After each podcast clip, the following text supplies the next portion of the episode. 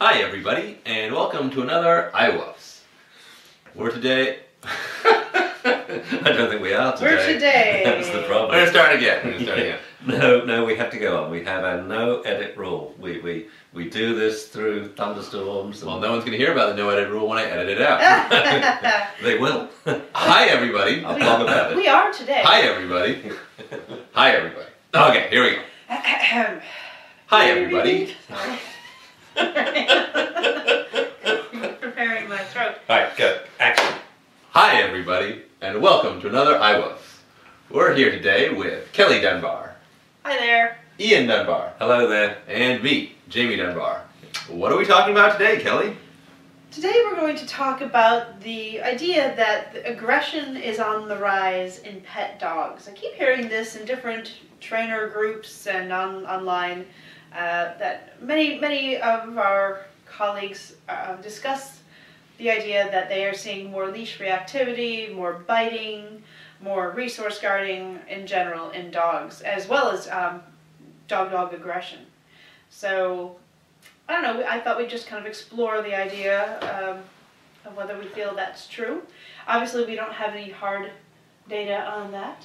It's No. all speculation. I think that's the, the first point. As a scientist, I, I can remember going to my mentor, Dr. Beach, and saying, Oh, look, so and so's happening in the dog colony. He said, Show me the data.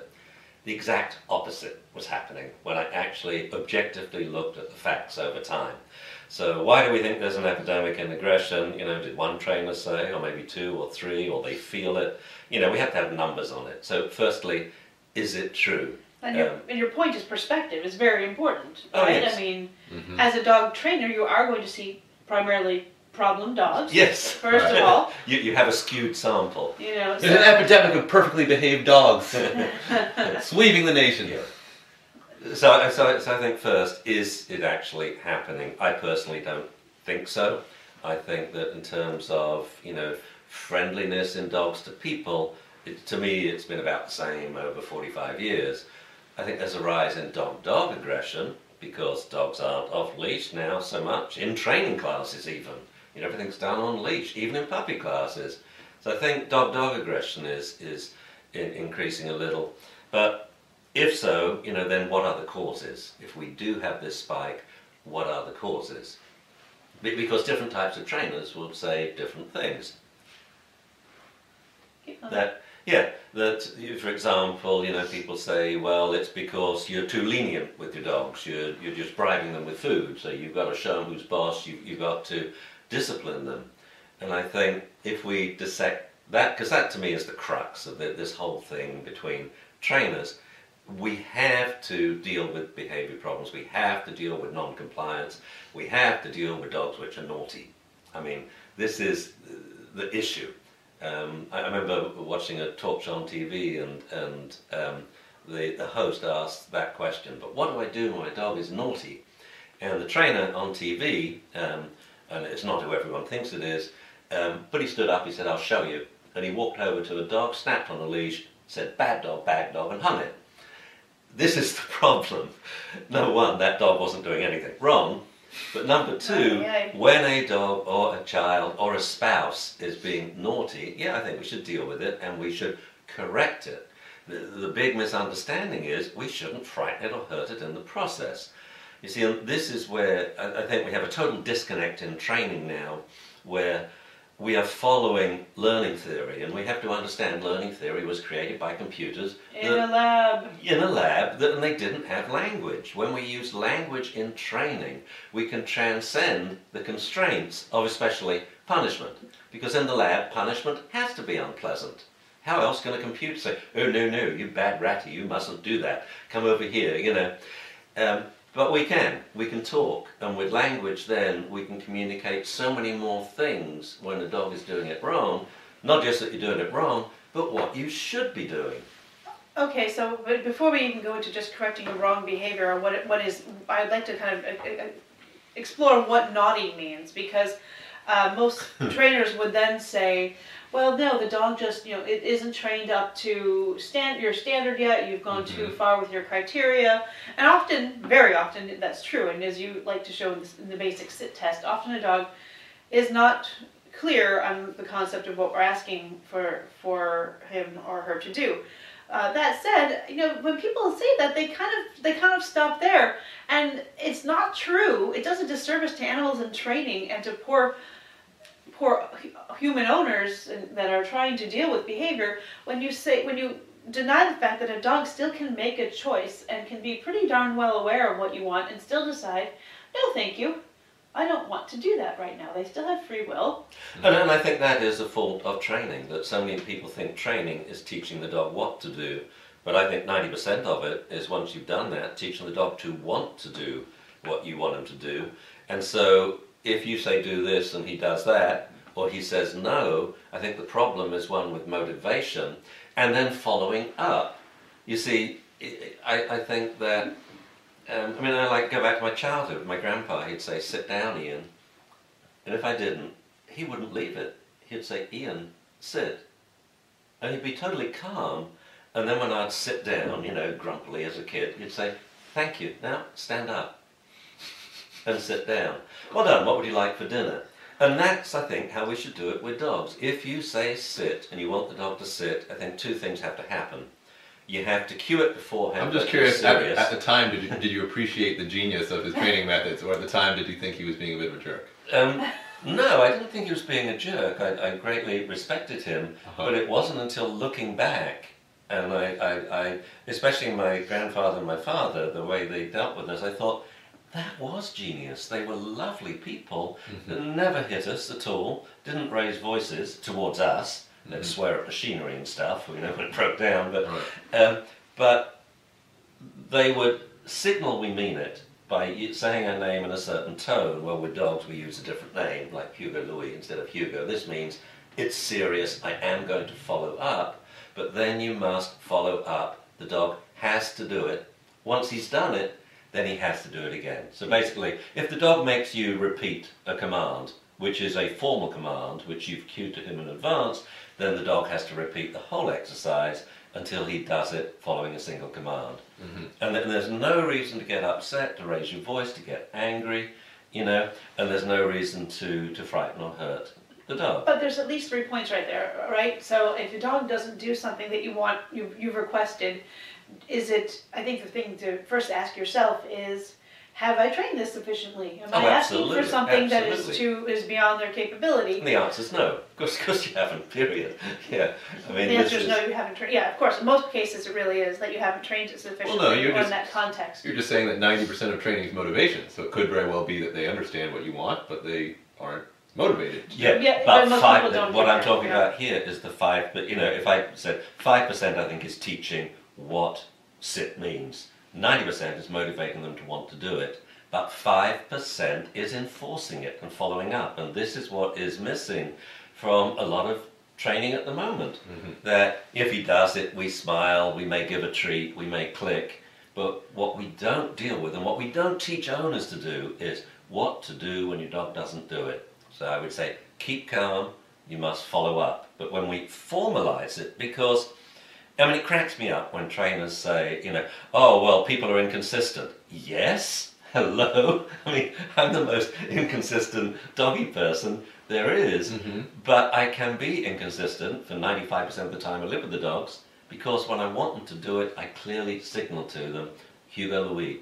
It means the next word, and you're going to do it. We're not going to argue. hmm So, are we saying that there's a direct connection between uh, lack of enforcement, following up, discipline, with a potential, which we haven't decided whether there's actual, a potential increase in aggression, which is kind of where we We started. have moved off topic a bit, I must admit, yes.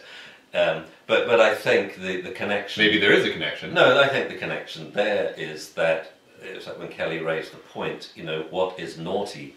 And is it a bad behaviour? No, we know that. Is it inappropriate? No, it may be inappropriate for people, but it's not inappropriate for dogs. The, the word I've been using lately is it's simply undesirable for Yes. the And owner. that's what I Ma- making no undesirable behavior yeah. because it shouldn't be a judgment call, Yeah. right? And the, the fact of the matter is, uh, most of what we call naughty is just a dog being a dog.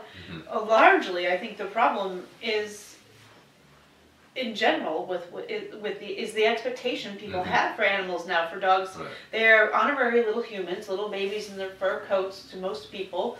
They're um, supposedly benevolent and noble and Right, Yeah. of the Hollywood version oh, of all of dogs that exactly. So and then and, and our in our impatient and intolerant world as it's developed over the last several years with technology, we just don't even uh, have any kind of connection to just animals in general.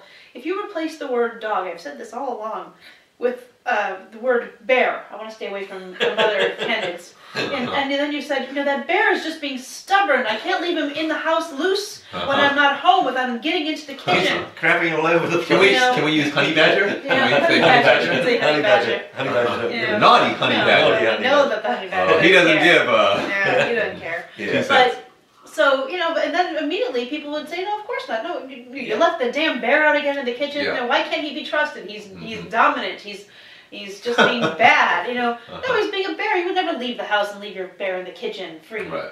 You know, why would you think that it's okay to do with any other species of animal without appropriate training? And so You there, know, I can definitely see the connection between a perceived spike in aggression. Is that what we? not with the bear. Not with the bear. oh, my bear is so aggressive. Uh, no, I mean what you're saying about expectations and how maybe the expectation of what a good dog is has changed uh, with regards to aggression. Where maybe you know a decade or two decades or three decades ago, a little growling and snapping and lunging was like, oh, you know, dogs are dogs. People But now people are very expect sensitive more. People that. expect more from their animals as far as what the animal will tolerate, you know, Mhm. and they expect less behavior from any Mhm. kind of animal. And so they want the dogs to be at close proximity with all dogs at the park. They want the dogs to be, you know, locked up all week while we sit at our computers in various jobs or just sitting in our offices and then be weekend warriors and be perfectly behaved. They Mhm. want training to be instantaneous with one class, if any, you know, and Right. have a dog that can then be free in the house for the rest of their life without putting in any of the effort because we're so used to instant results these days. And, and they want all of that without the dog ever acting like a dog. The tolerance for a dog growling, snapping, barking, pooping, foraging, you know, has gone way, way down. Where our expectations has gone way, way up. That's what I, I agree. think. So, so I think we could actually define naughty or undesirable in two ways. One is the dog is acting like a dog in your house uh, and not how you would like to. And why is he doing that? Because he is a dog and you haven't taught him, you know, where to pee, when to bark, what to chew, etc. So basically, it's the dog's behaviour is is just um, at odds with what the owner wants. And then the other thing is when we ask dogs to do things, so that the more conventional aspect of training and manners, and we say sit and the dog doesn't. So what do we do with non-compliance? Do we have to do a whole episode on that? I think Um, we do. This is kind of a, I feel like I- this is a lead. Yeah, I mean, I I think it's huge. I think it is the, the reason why so many trainers don't get along. And I think that we split the dog training profession into two, you know, um, half are dealing with problems, but they often tend towards aversive techniques, but it stops the problems.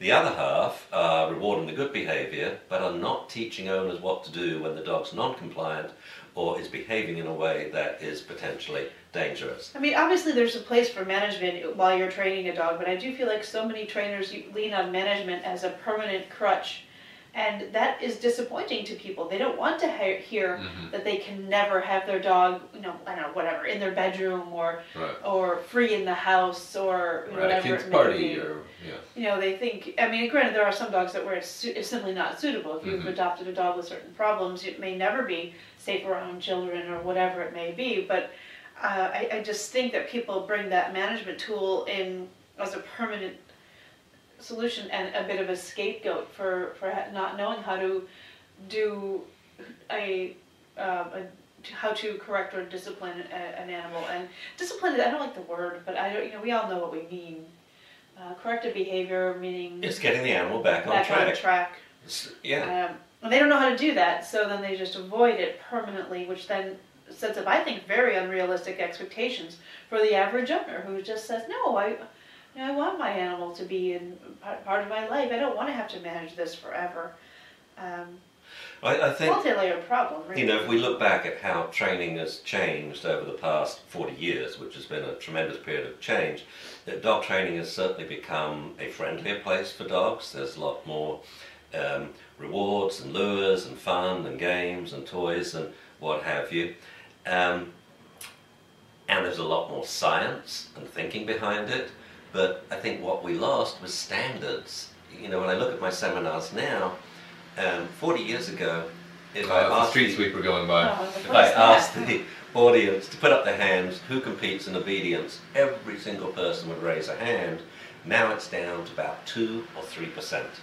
And you see, all training back then was done towards a goal that your dog had to do a certain number of exercises like heel off leash, stay off leash. And, and we've lost that. We, we've lost, you know, testing in classes. And so it's very easy to just go by and, you know, we come, we have a good time, yes, and mm-hmm. we give a few food treats and the dog has a good time, but he doesn't heel off leash and he doesn't downstay for five minutes. Mm-hmm. And I, I think that's what's really. you know, having said that, Or come when called, or sit when told. yeah, to I mean, having it, said when, know. Having said that, um, no, there are trainers out there who are doing that, but it is now minority. People are than- afraid of standards, and they're afraid of what to. They don't. They really do not know what to do when it doesn't go well. You know, not just the owners, but the trainers themselves. I think, and uh, it's it's a bit of a conundrum. I know. I, I think also they're so afraid of any kind of correction, or or realignment. I don't know, whatever you want to call it. Um, that Well, it, it, they would rather they end up limiting a dog's entire life versus just uh, you know making something right they don't know how to go through the process which can be painful or whatever it may be not only physically painful i mean like it's Mhm. excruciating when you're having trouble Right. with something It can be trying to trying to work through challenging. It it you know and uh, you know they don't know what to do they don't know what to do so they just avoid it permanently yeah, I mean, I, I understand people. We don't want to hurt animals, obviously, and we don't want to frighten them even. Um, like shouting, you know, I try my best not to shout, and when we both um, can shout. James is the quietest one here, bless his heart. Um, but it's an emergency. Your dog's now heading for a hole in the fence or across the street. But I, I think the big change that's happened in dog training is we've lost words. One of the things that makes us really unique is human language, and once we had the, Konrad Most, you know, book come out, we eliminated words from instructions prior to task. You just put a leash on the animal. If he got it wrong, you gave him a jerk, rather than showing him what to do, as we would in the first stage of lure reward training. It's teaching the animal English as a second language. What does sit mean? What do we expect? Immediately, put your butt on the ground, keep it there. But it's ironically, I think, the removal of words from consequential feedback. And of course, uh, a lot of that went with new ways to punish, uh, you know, if it is a punishment, um, jerking and shocking, but also with clicking. okay but As then soon as, no, this is so important. It took words out of feedback. And why is that important? Because not only do we want to communicate whether you got it right or wrong, but how well you did and how potentially dangerous it is getting it wrong. And if you got it wrong, what should you be doing to get it right? Well, it's, it's so they've they've limited the feedback immensely, which Oh, is what you're saying. yes. But what I think where that came from is you know it's it's just throwing the baby out with the bathwater because so many people talk too much without ever doing anything to teach to Mhm. dogs that Mhm. you know trainers started saying stop talking and use your hand signals, your body language, or your cues or your leash because everyone was just talking. Well, there's times when you should anything. talk a lot. You should not blab away if you're giving commands. It should be rover, sit, rover, hand signal. But when the dog does it, you can say, that is just the best sit I've ever seen a poodle do. You were so fast. Oh my God, that is worth 10 cookies. It's all right to talk in praise because it provides that analog aspect to the behavior. You know, like, uh, thank you, good dog, good dog, good dog, woohoo, hot damn you know, which is so rich.